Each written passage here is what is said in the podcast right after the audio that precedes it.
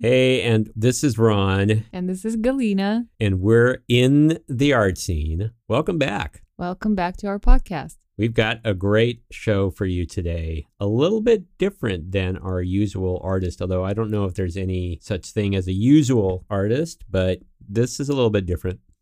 Yeah, this is one of those episodes when we're bringing someone who is not considering themselves a professional artist. Yet, he's got a great outlook and great opinion on the creativity, the creative process, and he is taking it way different from your typical artist in the way that I know it. Yeah, it's a very different approach to creating, if you will. And I think we'll be spoiling it if we say anything more than that. So we invite you to sit back, relax, grab a snack and a drink, and enjoy, or if you're driving, beverage in your cup holder, but enjoy this interview with someone who by day has been a surgeon. Yes, he is retired doctor, OBGYN surgeon. His name is Homer Chen. He is our local San Diegan, and the rest let Homer speak for himself. So here we go in the art scene with Homer Chen. We are talking today to Homer Chen, who is a friend of ours and uh, an amazing painter that we have discovered accidentally. yeah. So one of the things we like to do on in the art scene is talk to people who are not necessarily artists by vocation, but artists because they love to do it and they do it on the side and do it awesome. and do it very well. And uh, I mean, amazingly well. And Homer, uh, you are a retired doctor, um, OBGYN, correct? Is, is that right? Correct. Correct. I'm I'm probably to be accurate, I'm probably 90% retired. I'm no longer seeing patients. I'm no longer uh, performing surgery, but I'm still doing uh, some consultant work uh, that actually takes takes up a fair amount of my time. Okay, so you have a, a busy clinical uh, job by day, and then at other times when you're free, you pour time and energy into your passion. One of my passions. The other, the other vice I have is tennis. I play a lot of tennis, and that, and that and that actually interferes quite a bit with uh, with painting. you know, well after you know after playing two hours of tennis, the last thing you want to do is come come home and uh, shower up and, and start painting. It's Oh, it's yeah. difficult to do that. And probably your shoulders are sore and yeah. Well, uh, mentally, you know, it's, it's more of a mental thing than a physical thing. Oh, So you have to be in a different headspace. Correct. Correct. And, and do you play tennis pretty competitively? I guess there's no other way to play. I do. Um, well, when I was uh, still working full time, I played maybe two or three times a week, and now I'm playing about five, sometimes six times a week. So that Wow. leaves you one day a week to paint. yeah, essentially. Is, is that enough? It isn't. Um, but, you know, one of the things that has uh, kind of decreased the amount that I'm painting is that um, I've always found in, in, in the past that I, I painted better and I enjoyed painting if I worked in a group. Um, so for uh, well, since I since I kind of started painting formally, um, I studied with a couple of teachers, and we would get together in groups of you know not huge groups, but groups of you know maybe um, five or eight uh, other students, uh, varying um, experience, painting different things. You know, it wasn't a situation where I went to class and uh, the teacher pulled out a tree and said, "Well, let's all paint this tree." You know, we did. We kind of did our own thing, and and the teacher would go around and uh, critique.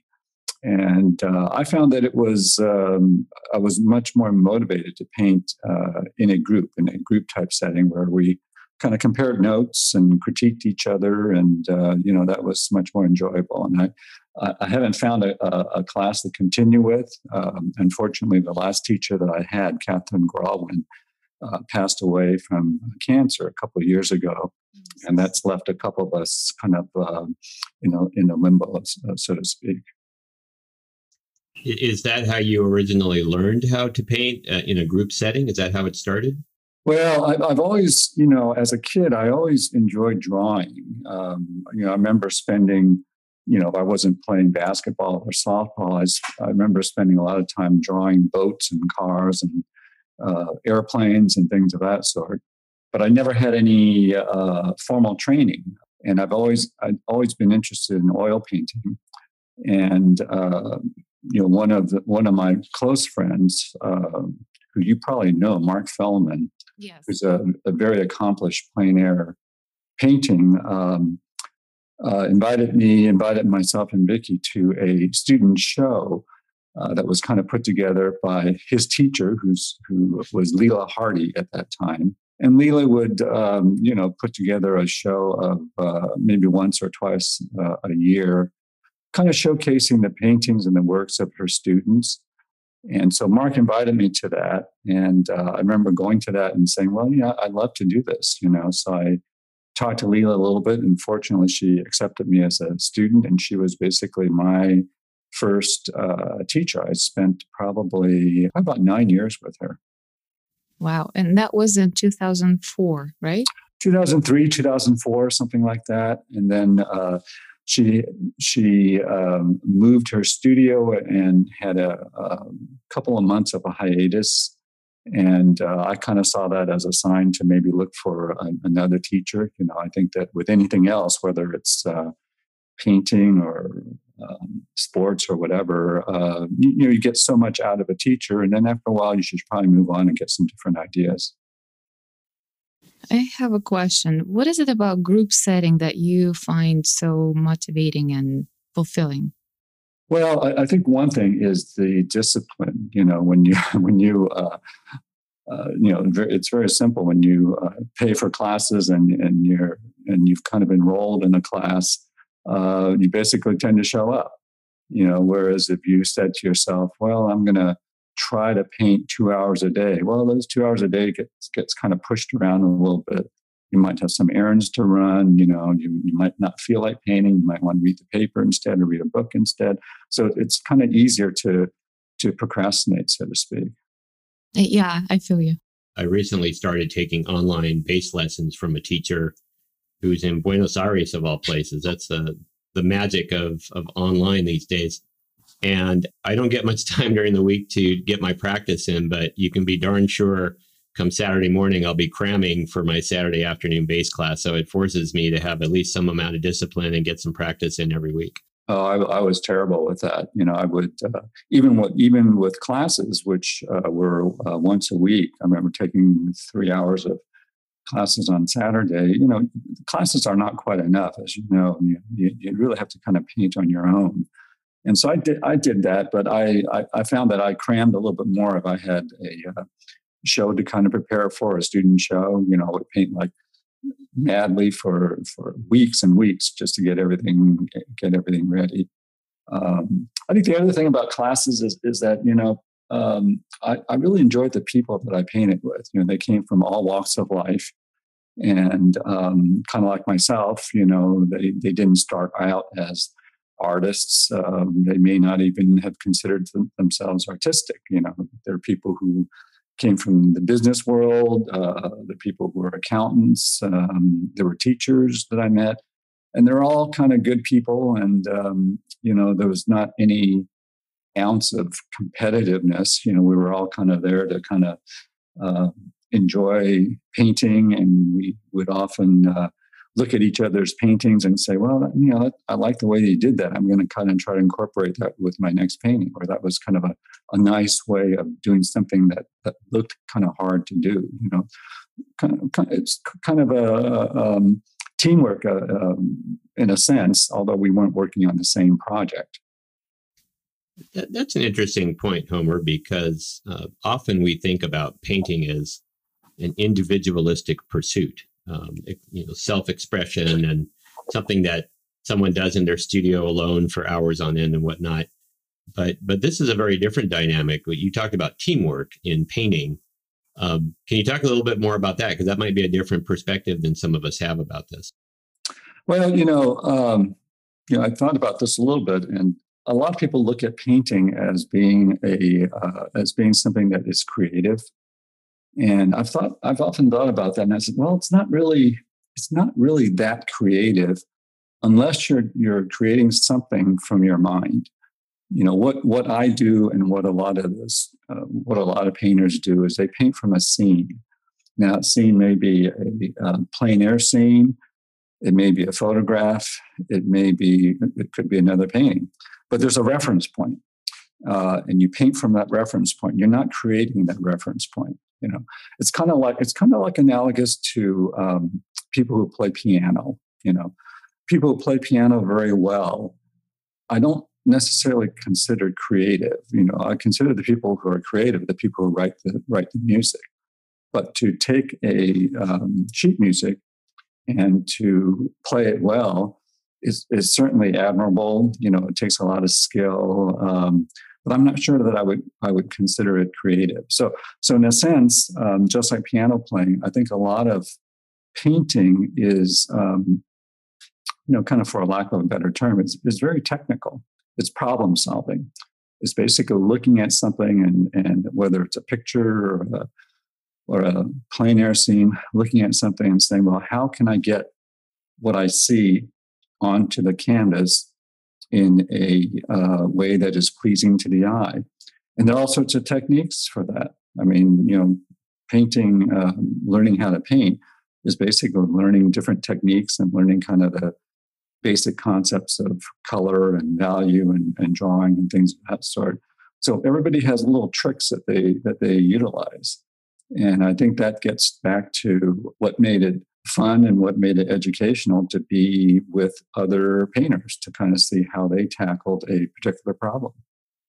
This is uh, very interesting to me personally because I have experience in both and I, I, do I do enjoy my solitude in the studio and and painting. I, I and I do use reference points uh, sometimes, and sometimes I just use my imagination. It depends on the mood. Uh, but the sense of community that uh, you're pointing at is indeed very important, even if it's just some people online or some other friends, painters who I know, are you know giving support or giving critique, or we're just uh, chit chatting and discussing. New ideas or new um, techniques and and uh, you know other things. That's that's really uh, rewarding and supporting in the way. And uh, another thing uh, that was interesting to me and what you're saying is that this is more about the skill and solving uh, problems for you than a creative outlet. So i kind of always like to think that uh, whatever creative outlet you're having, whether it's painting or any other craft or arts, is more about switching from the left brain to the right brain and kind of, you know, let yourself play and experiment and do other things. For you, it seems to be more of the left brain activity because that's about skill and learning and uh, uh, catching some techniques that other people use and, and really solving the problem, which for you is a visual puzzle, pretty much putting something aesthetically pleasing on the canvas using the reference points and techniques that you have learned. Is that? Yeah, I, I, I think that there's a little bit, um, I think for the most part, that's true. Uh, I think as I've kind of developed um, as a as a painter. I've kind of um, allowed myself to to infuse a little bit more creativity. I'll, I'll change scenes, for example. You know, uh, I'll say, well, this doesn't look quite right here, so I'll I'll kind of um, get rid of it and move it over here. Or maybe I'll see two photos and I'll say, well, those two photos would go together pretty well. You know, be nice and kind of put together uh, this person on the beach with this person. They may be from different photographs, but I can kind of do that. But um, I think when I first started painting, uh, I was kind of tied to the left brain.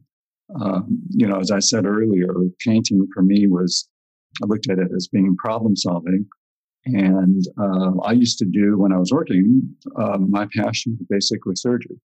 And surgery is very kind of problem solving as well. You know, how do I get this tumor out without damaging you know, an adjacent organ, you know, things of that sort. So it's very kind of goal oriented and kind of very technical. Uh, you can't really be, well, you can. You can be innovative, but you can't really allow yourself to be too creative when you're doing surgery. You know, you can't basically say, "Well, yeah, I'm gonna, I'm gonna try this, you know, this technique that's never been tried before, and I'm going to experiment on this patient." Well, you really can't do that. You know, so. Well, we're glad that you didn't do that. All right, right the paint canvas is a much safer place to do that. Yeah. I'm yeah. wondering, Homer, if um, tennis shares anything in common with that. I mean, that's a technical proficiency exercise as well. It, it does. It does. There are many people who play recreational tennis, and, and I don't I don't play in tournaments or things of that sort, but I'm very analytical when it comes to technique. Um, I look at my technique and I, I, compare my technique with with pros, and there are all sorts of you know there are all sorts of YouTube videos nowadays, and there are all sorts of online tennis instruction websites that you can look at, and uh, you know, uh, very much like my painting, I think that uh, even though I'm, you know, I'm not a, a youngster anymore, I think that I've uh, improved with my tennis. You know, I'm a better player now than I was uh, 10 years ago. Well, I, I can attest as someone who's getting on in years as well that um, technical proficiency uh, can make up a lot for um, you know athleticism, or as as your athletic abilities change, the the ability to be more efficient and more strategic with your playing or your painting or whatever you do more than makes up for what someone can do with pure athleticism alone. Well, there's a, there's this other saying that uh, that I have with that we often kind of uh, verbalize on a tennis court, and that is it's often better to be lucky than good. but that but that but that but that doesn't apply. That might apply to painting, but it doesn't apply to to uh, medicine or surgery. Yeah, I, I, think I've been more lucky on the tennis court than good myself, but um, and, and I won't be playing you anytime soon. But I'm I'm wondering, Homer, if uh, you know now that you've been painting for a while and and you and you geek out on the technical, which I can relate to as well. I do that with with bass guitar playing and all the YouTube videos I watch. I'm wondering if you do sometimes just fully want to just be creative and let the technique go and express from your mind. Does that does that occur, and and what does that feel like if it does? It probably doesn't occur as much as I would like to for it to occur. I don't think I would do very well if someone said, "Well, I, I like for you to kind of switch from your the, type of painting that you do, which I consider to be very traditional, and I like for you to do abstract painting, and I like for you to kind of paint from your head." Uh, or from your mind rather than painting from a from a reference. I think I would probably be lost at that, you know. So that, that's that's just me. I think that uh, I might actually become a, a better painter if I allowed myself to do that or forced myself to do that. You know, I was once told, and I think it's true. I was once told that a good painter can paint in different styles depending on what he and she wanted to do. Uh, so, so a good painter can paint very tightly and uh, paint in such a way that the that the art is almost photographic. And that same painter can just by flipping a switch paint more uh, abstractly. But I'm I'm not able I'm not able to do that yet. The key word being yet, or or ever. well, I would argue that if you don't have any desire to do that, there's nothing wrong with that. No, I, I agree. I agree. I mean, I, I paint for my enjoyment. I don't paint to kind of show people, hey, this is this is what I can do. I don't feel the need to kind of expand kind of what I do. I think I have enough challenges kind of painting what I like to paint and what I enjoy painting.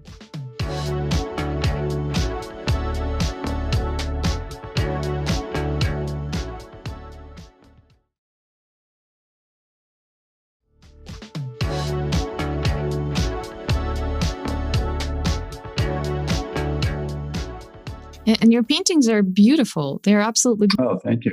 Yeah, the uh, they do have that flair of a very traditional oil painting, the still life and uh, the beach scenes are, uh, you know, they're all cute. But you do definitely have your own style. I mean, it's it's very recognizable the way you are putting the colors together. It's a, uh, especially your still life, very bold colors, and at the same time very fine strokes. I, I was studying the photographs that you sent us, and and I barely could find any brush strokes. It's so so smooth. Well, I think that, yeah, that's. I don't think that's necessarily good. Um, I don't think it's good or bad. It's it's it's who you are as a painter. Yeah, it, I, I, think my style has changed a little bit. You know, if you look at the uh, blog spot, and I, you know, I don't have a website, so, but if you look at the blog spot, the the paintings kind of go uh, chronologically. So the paintings at the end are are the earlier paintings, and paintings in the beginning are the uh, the more recent ones. And I used to be, I mean, I still am to a degree, but I used to be very tight. Um, so if you look at some of the older paintings, there were a lot of kind of straight, distinct lines. And I've tried to kind of get away from that. You know, the you know one of my teachers said that uh, said at one point that I had eagle eyes, um, and what she meant by that was that I had a, keen sense of observation. But that's not that wasn't necessarily a compliment. You know you would normally think well shoot she's complimenting me. It wasn't said, in a complimentary way. Um, i think it's fine to to be able to see detail but i think that as a good painter you have to have some restraint and keep yourself from painting every single thing that you see. You know you've, you've got to leave some of the detail out and uh, you've got to let the viewer of the painting kind of fill in the blanks you know, for example, if you if you were to um, paint a tree, you know, you don't want to paint each individual leaf. That's not a you know a painterly type of effort. Instead, you you want to paint shapes.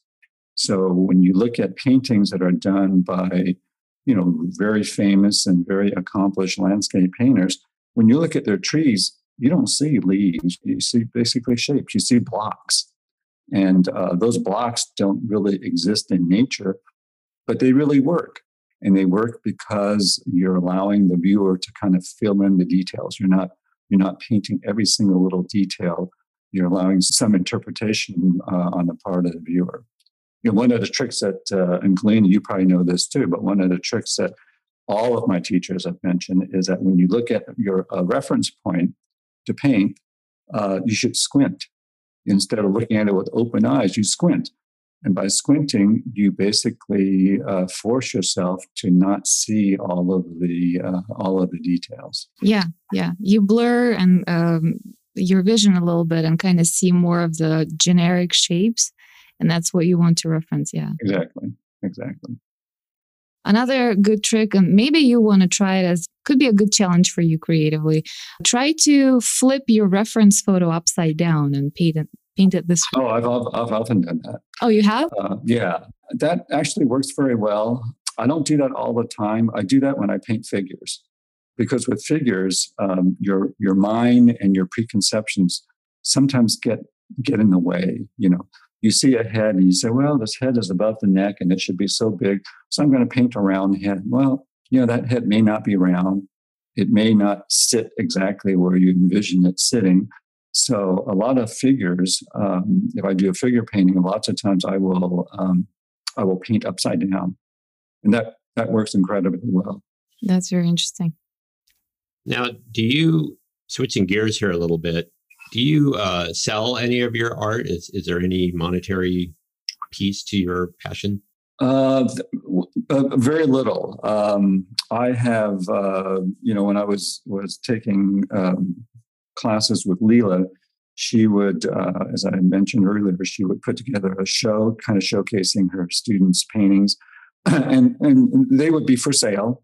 And uh, she would have that once a maybe once a year or maybe once every two years. Um, so during the time that I was with her, which was probably a good nine, ten years, I probably participated in a, in a number of, of uh, student shows, and I would sell paintings. And I've also uh, participated in just two art walks. You, you probably know about art walks. There's one that the, the original one started in Little Italy, and then they've expanded to uh, Liberty Station. So I've done I've done that twice uh, and sold paintings there.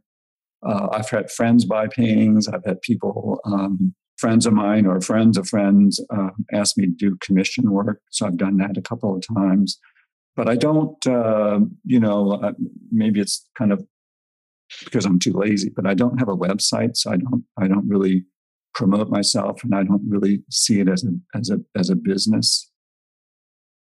About your teachers and specifically about critiques, because you referenced, you mentioned a few times how teachers approach uh, the students and uh, make comments that are not necessarily complimentary, but they, you know, a form of critique that is supposed to make you a better painter. So, what is your take on all of that? How how do you deal with critiques? What kind of experience did you have with uh, teachers' critique? Because I know that uh, depending on the teacher and the student, sometimes it can be really hard. Uh, uh, and discouraging, and some other teachers can make it uh, the opposite, very encouraging experience. Uh, so, what, what's your take on that whole concept and your personal experience with uh, teaching critiques that you received? Well, you know, personally, I I really enjoyed uh, teachers who were supportive but also critical, and also uh, teachers who didn't really mince words uh, in terms of critiquing your paintings you know, it, it, it, doesn't seem to me that it would be very helpful for someone to come by and basically say, well, you, you know, you're doing great. You know, I, I, love what you're doing. You're doing great. I've got nothing to add. You know, that doesn't really kind of advance you as, as a painter. Um, and different teachers I've found, and I've, I've worked with, uh, well, two, two for a long period of time and then one for a short period of time. Different teachers have different approaches. They also have different, um, uh, different um, techniques and different preferences. Uh, for example, Leela Hardy, who I spent, uh, again, my first teacher, who I spent a good 10 years with, was a real uh, proponent of getting the canvas covered. She was used to always say that. You know, she she'd always say, "Well, you know, I want you to in the in the first hour or two, get all the paint on the on the canvas, and then go back and correct it later on. You know, the most important thing is get everything on the paintings, uh, get everything on the canvas so you can see the proportions and kind of see where things sit. So she was a real uh, a real proponent of that. Uh, my second teacher, Catherine uh, Grauman, I spent about five years with her. She was a real, um, I guess, colorist. She would emphasize harmony in color and that was really helpful for me. You know, she she basically was of the mindset that you should try to mix as many colors as you can with as few colors out of the tube as you can. So instead of using 20 tubes of, of paint uh, with different colors, maybe use 10. And if you have to get to a color that uh, is not in a tube, mix it rather than trying to find it at the store. And that made for a much more harmonious painting. She was also, a, and and I I really appreciated this. She was also a um, a real strong proponent of using your finger uh, for painting, and that was when I st- started work, studying with her. It was the first time I, I started wearing gloves to paint. You know, before I never I never did because it got in the way. I, I thought they were not necessary, but she was a real real proponent of using your finger to kind of blur the lines and make paintings a little bit more painterly. You know, that's a, a, a term that I've kind of learned in my course of taking classes. Uh, make the lines a little bit more painterly, make them more blurred. And then the last teacher I, I painted with, uh, Jeff Yeomans, who's a professional painter locally, was a real proponent of using grids. Uh, he painted a lot of figures. So he would uh, teach using grids to, to kind of break the painting into separate blocks and kind of concentrating on those blocks and that was very helpful when it came to figures, because with figures, the angle of anything, the angle of the body, the hand, the, the arms, was so critical that if you didn't use grids, you were, or at least I was more likely to, at the end of the painting, say, well, you know, that, that arm is not quite right, or those two figures are not as close together as they should be. And then, of course, at that time, by that time, it's too late to go back and change things so different different teachers have different kind of um, techniques that they like to use. A lot of I think a lot of it reflects on the type of painting that they once did um, or still do. Uh, but to get back to your question, Galina, I I have always um, gotten more from teachers who were um, critical, not critical in a mean way, but basically kind of looking at your painting and and really breaking it apart and saying, well, you know, I would have done this a little bit differently. Or next time, why don't you try doing this a little, a little bit, a little bit differently and do this instead? And, you know, I, I learned a lot from that. So I, I, have one comment about what you just said, Homer, and then a final question for me. Uh, and I, I, really like what you said about your first uh, instructor encouraging you to just get everything on the canvas and cover the canvas first and then refine from there. Uh, I recently heard about um, writer's block, and uh, this person was saying that there's no such thing as writer's block. It's just a fear of getting started.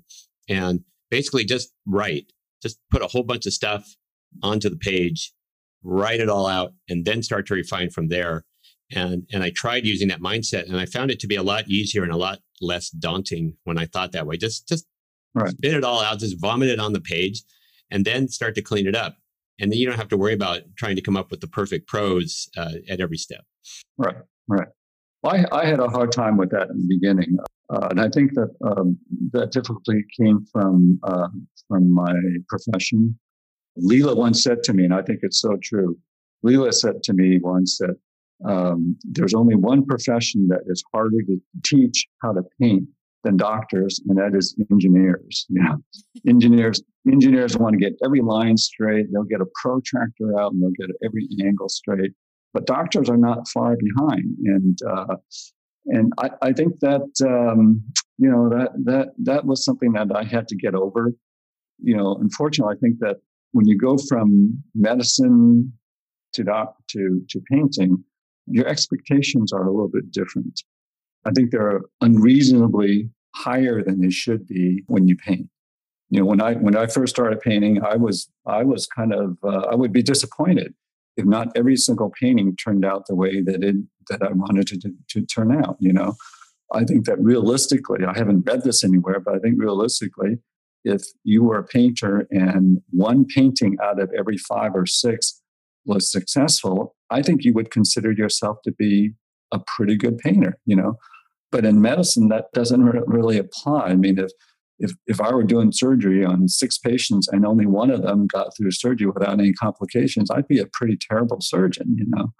But uh, but I had to get I had to kind of get uh, uh, get past that, you know, uh, get past that pressure that every single painting had to turn out perfect and had to be um, a good enough painting to put on a website or a good enough painting to bring to a show or a good enough painting to, to sign and put in a frame.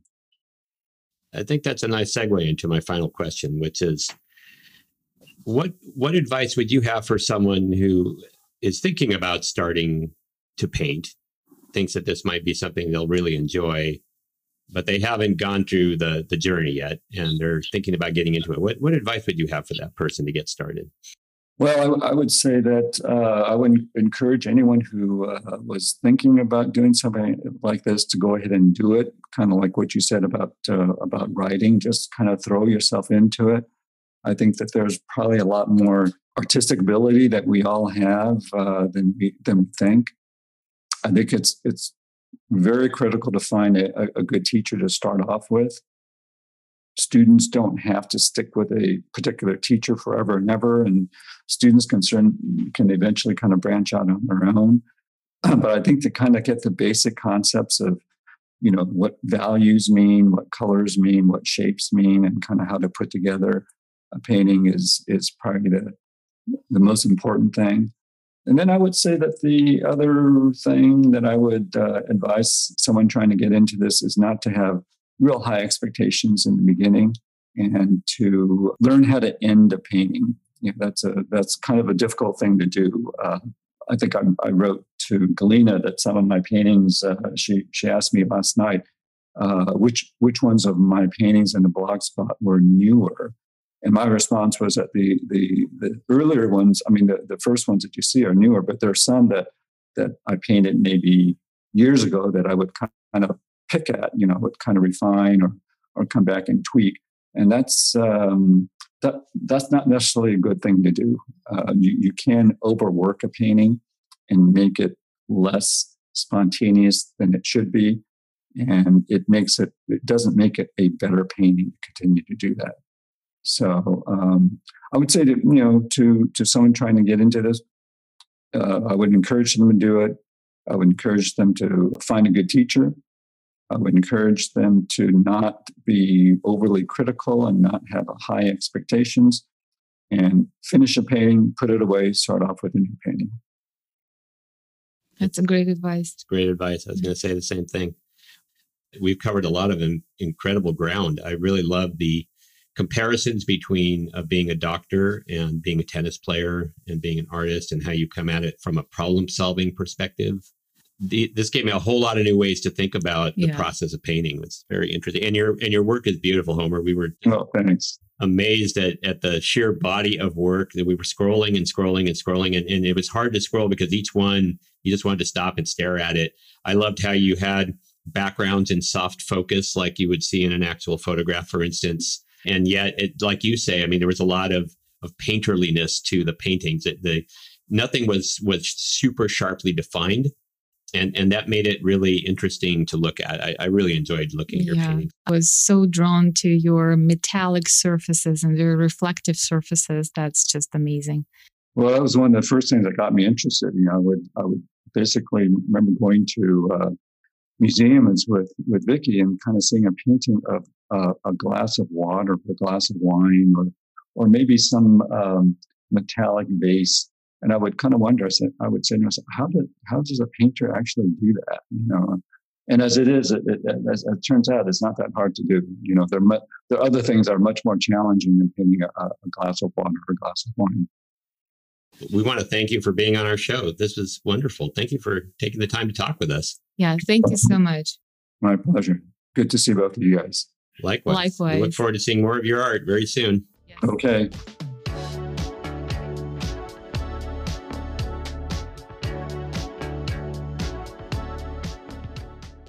I don't know what to say. I actually don't know where to start. Well, I, I can help. Okay.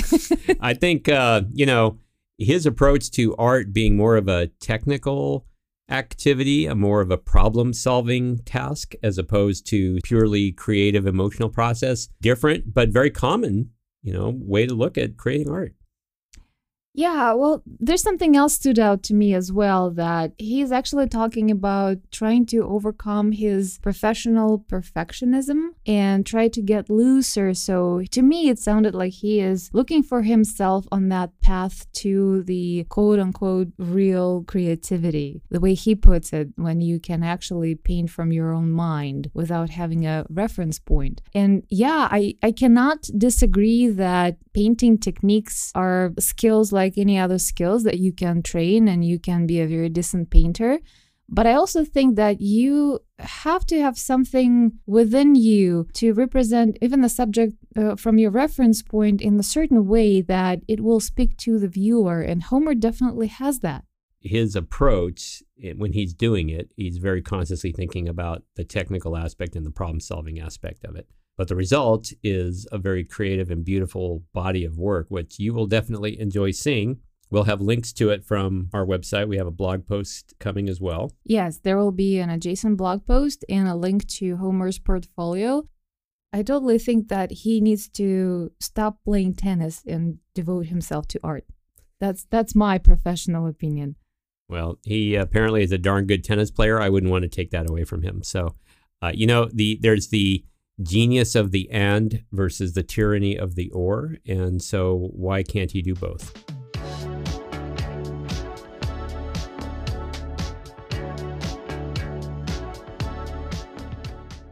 Make sure you share this podcast with your friends. We're young, but we're mighty, and we want to grow this thing like a weed. The more people that appreciate art, whether you're an artist or your friend's an artist or you just love art, this podcast is for you. We really need your support and we appreciate everyone who's listening. Uh, we do it for you guys. Yep. So visit us at intheartscene.com. It's spelled exactly how it sounds. Make sure to find us on Instagram and Facebook, and Oh, we're on LinkedIn, we're on Pinterest. we're all over the place. We're Share us, like us in your podcast player of choice, and we will see you In in, the the, art art scene. scene.